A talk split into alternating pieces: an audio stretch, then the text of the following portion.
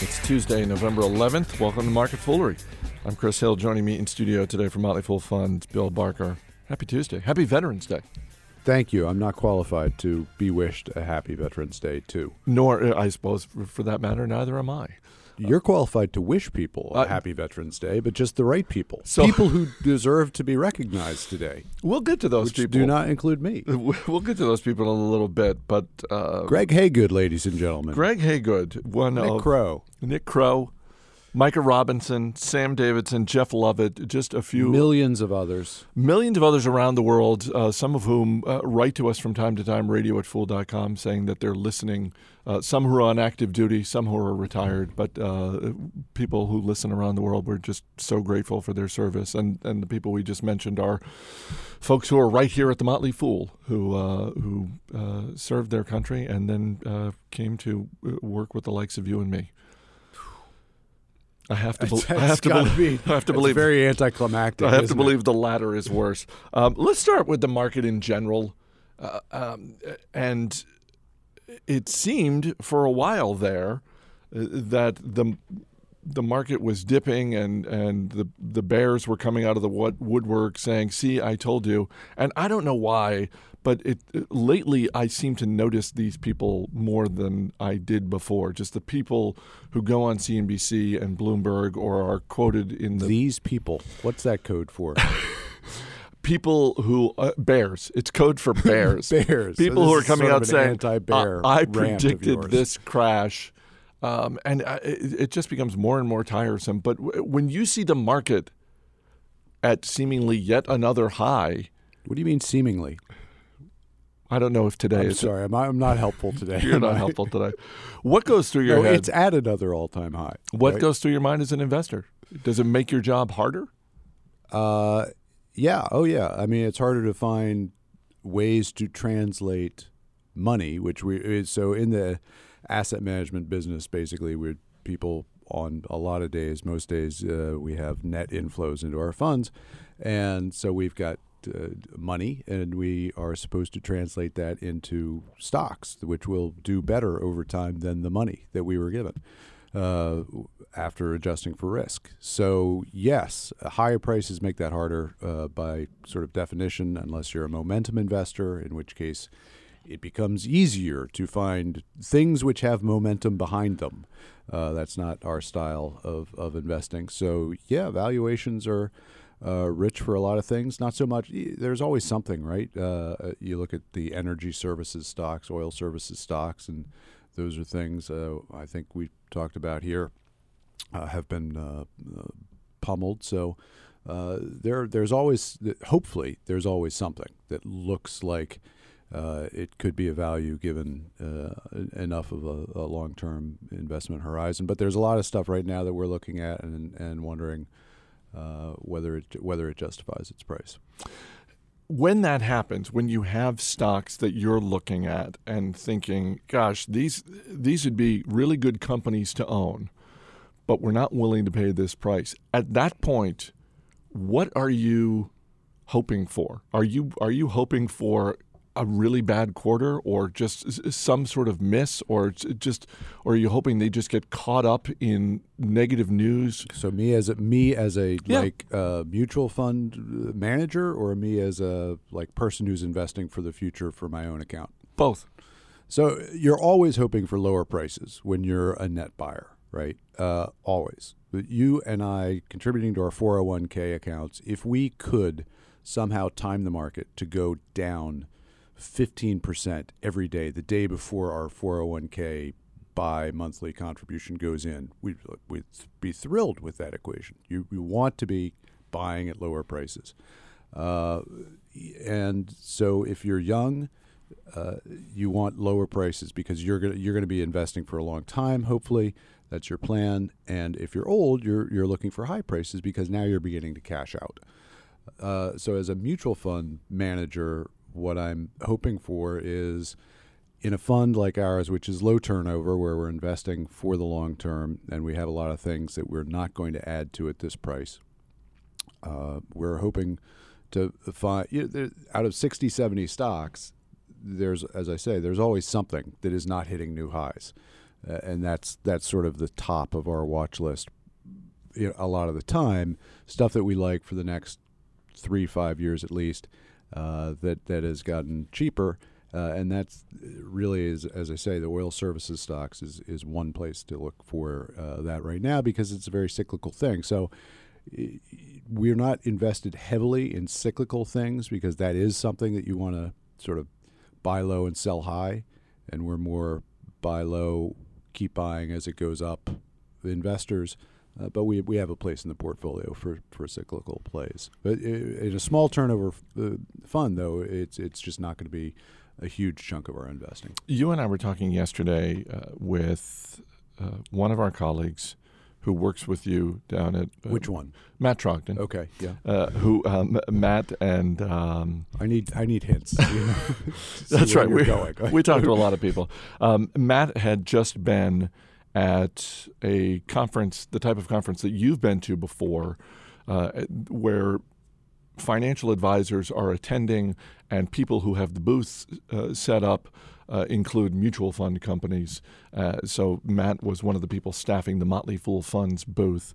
And I got a very strong sense from listening to the two of you talk. I think it was Matt's first experience doing it. You've done it a bunch of times.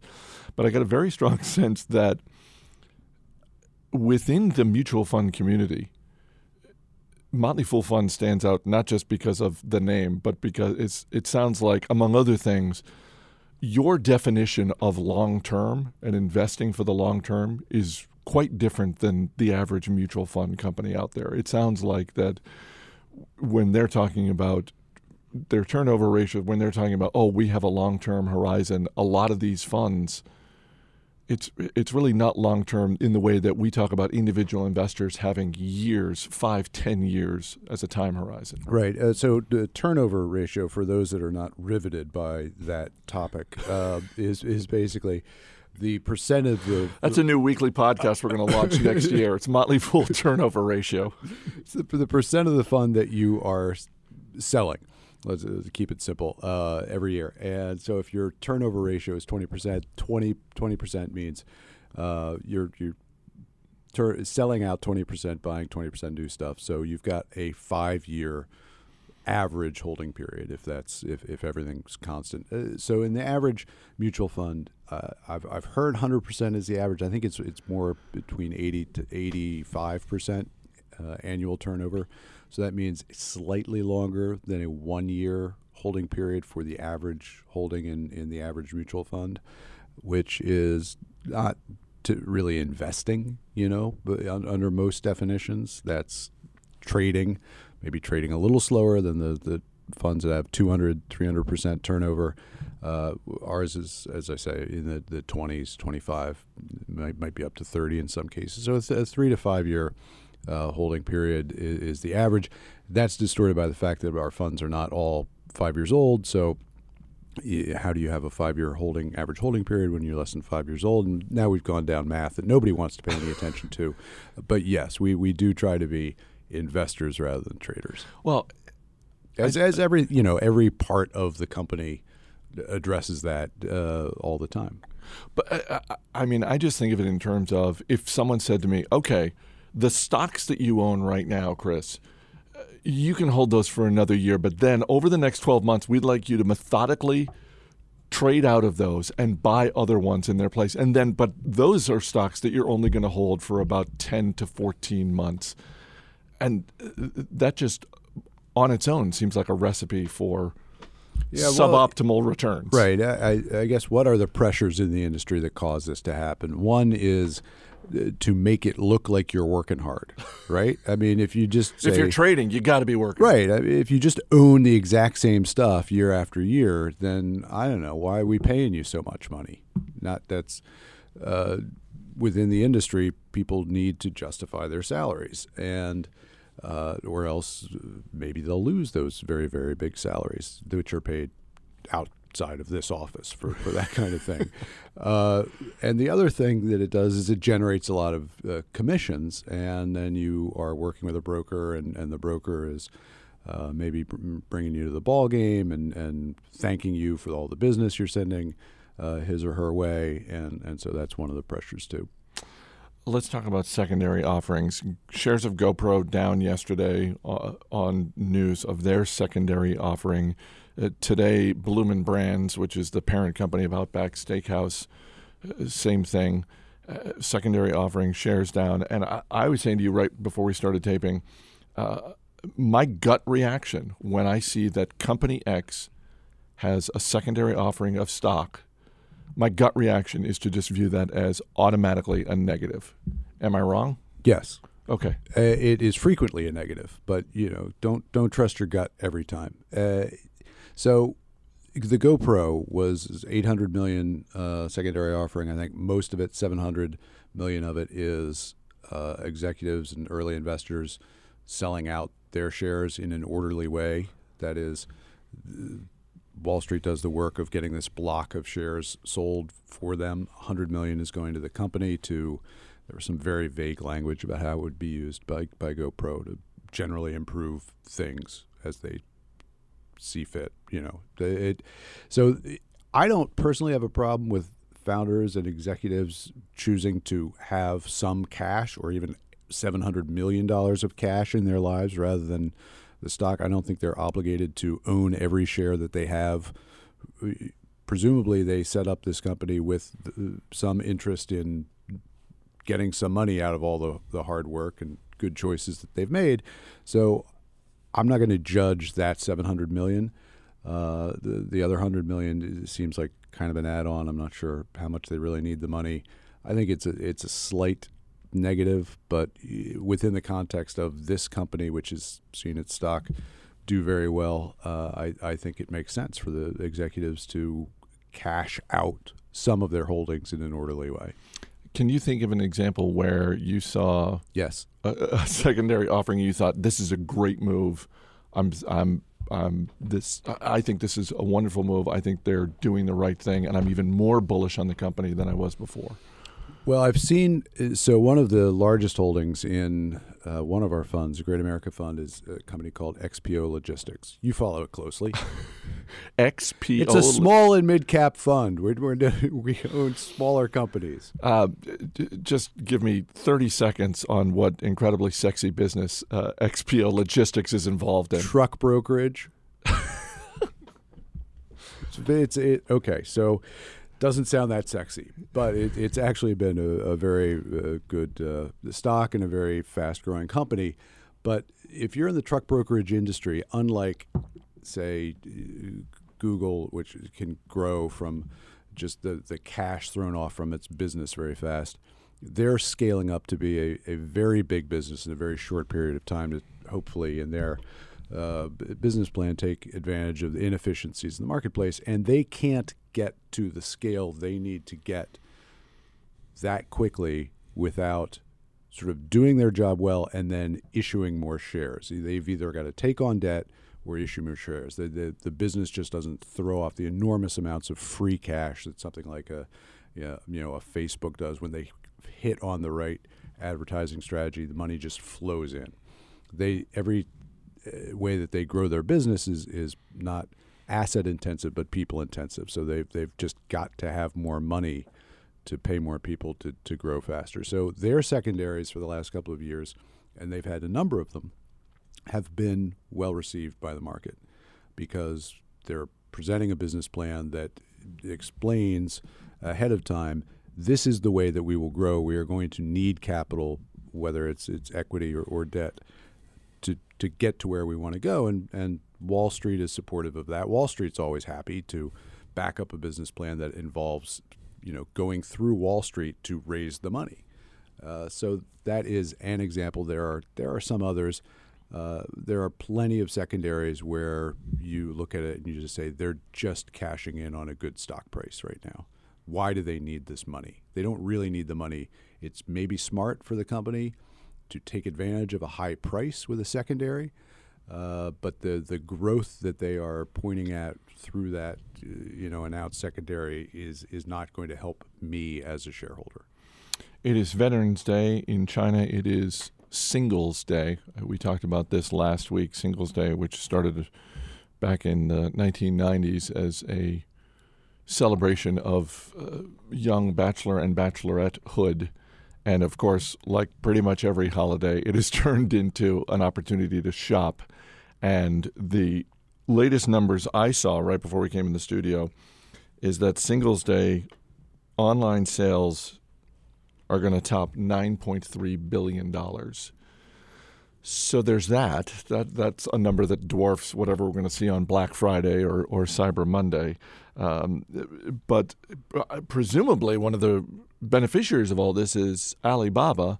Uh, shares of Alibaba are down this morning. I'm, I'm assuming that has a little bit to do with the fact that that company, that stock has risen so quickly, and that company has become so big so quickly that maybe people are just I don't know. I don't know if people were expecting 10 billion, 15 billion in online sales. I don't know what they were expecting, but yeah, you know, surprisingly and confusingly to listeners and perhaps watchers out there, neither you nor I is single. and so we may not be the best ones to. Uh, neither are we Chinese, which the viewers right. are are more likely to be on than than the listeners necessarily. But we, what can we say about this except well done Alibaba for taking a completely manufactured event and exploding it to, to crush Black Friday in, in a humiliating way. I hope Black Friday cowers in, in a corner and gives up doesn't fight back. It would eh, to me it would be nice if if Christmas were so crushed by Singles Day that it was displaced as as the biggest you know global selling moment of, of, of the year. Uh, it's extended over a long period, longer period of time than, than Singles Day. I think I read recently, so, sort of along those lines. I think I read recently that Costco is not open the day after Thanksgiving. Yeah, I think that's true. That seems like one of those things that Jim Sinegal. I, I, I don't know this for a fact, but my assumption is that once upon a time, Jim Sinegal, the longtime CEO of that company, just said, "No, we're not doing that. We're not going to be open the day. other other people can can do that. We're not going to do Nobody that. Nobody needs thirty pounds of olives the day after Thanksgiving. They got to be open before Thanksgiving, right? Because you got you you got a lot of big volume purchases you need from Costco then. Absolutely. But are you surprised that Alibaba is the seventh largest public company in the world? Yes, yes. That's again well done. You know, I, I, now when you combine, you know, biggest Chinese, uh, three words maybe retail Chinese and online all together, then you see uh, the combination, the, the unbelievably overused phrase perfect storm um, kind of lining up is those are the elements that you would want to combine i think for something of un, unmatchable force. And and that seems to be going on with uh, alibaba and um, their explosive growth the explosive growth of this holiday which they've gotten behind successfully promoted uh, made a, a part of the culture rather quickly and uh, they're they're an impressive outfit. They're an impressive outfit, but uh, I have to believe that Alibaba, ticker symbol BABA, I'm guessing that's not on anyone's watch list at Motley Fool Funds. It's not on mine, but uh, I wouldn't. Yeah, I wouldn't. Uh, it's not a value stock, but we've owned some things that are that are uh, in the explosive growth mode at times. Uh, it's it's hard to I don't know at this price. It's hard for me to, to value it, but I, before their IPO, there were a lot of people who uh, I think intelligently were looking at it and and coming to the conclusion that it was not an overpriced, overhyped IPO. Uh, that there was sufficient business uh, there already to to justify the price, and that it had not been. Uh, oversold uh, by by the marketing you know folks at, at Wall Street. So they've got a, a hell of a start. You can read more from Bill Barker. Go to foolfunds.com. Read more of Bill's writing, Tim Hanson, Bill Mann, etc. Uh, you can also get a special offer on Motley Fool Stock Advisor by going to marketfoolery.fool.com, or you can just text the word fool to 38470. That's 38470. Text the word fool, and we'll send you a link. You can get 75% off Motley Fool Stock Advisor standard messaging rates may apply. But then again, don't they always? I, I assume we have no control over that. We, over people's messaging. That's rates? not us. That's no. on that's on whoever your carrier that's your is. provider. Yeah. Do, Yeah. you, do you foresee like a uh, it's Singles Day Charlie Brown thing coming up? We were taught we not only did we talk about uh, Charlie Brown Halloween recently, you're you were saying that the Thanksgiving special was the best, and uh, at one point you were One talking about yeah. uh, it, it's Arbor Day Charlie Brown. It's Arbor Day, Charlie Brown. Yeah, Having done that, why not do it's Singles Day Charlie Brown? I feel like that people have the technology now that they could just someone could put together a three minute animated trailer and just make up because I'm pretty sure This is a challenge that you're issu- issuing to There- the world. I'm pretty sure there was a Valentine's Day Charlie Brown special, and that's I mean that's essentially that's you could take that and then just overdub it with uh, different dialogue. Throw in someone sitting at a computer, and then boom! All of a sudden, it's Singles Day, Charlie Brown. and then it goes viral. Thanks for being here. Thank you. As always, people on the program may have interest in the stocks they talk about, and the Motley Fool may have formal recommendations for or against. So don't buy or sell stocks based solely on what you hear. That's it for this edition of Market Foolery. The show is mixed by Heather Horton. I'm Chris Hill. Thanks for listening, and we'll see you tomorrow.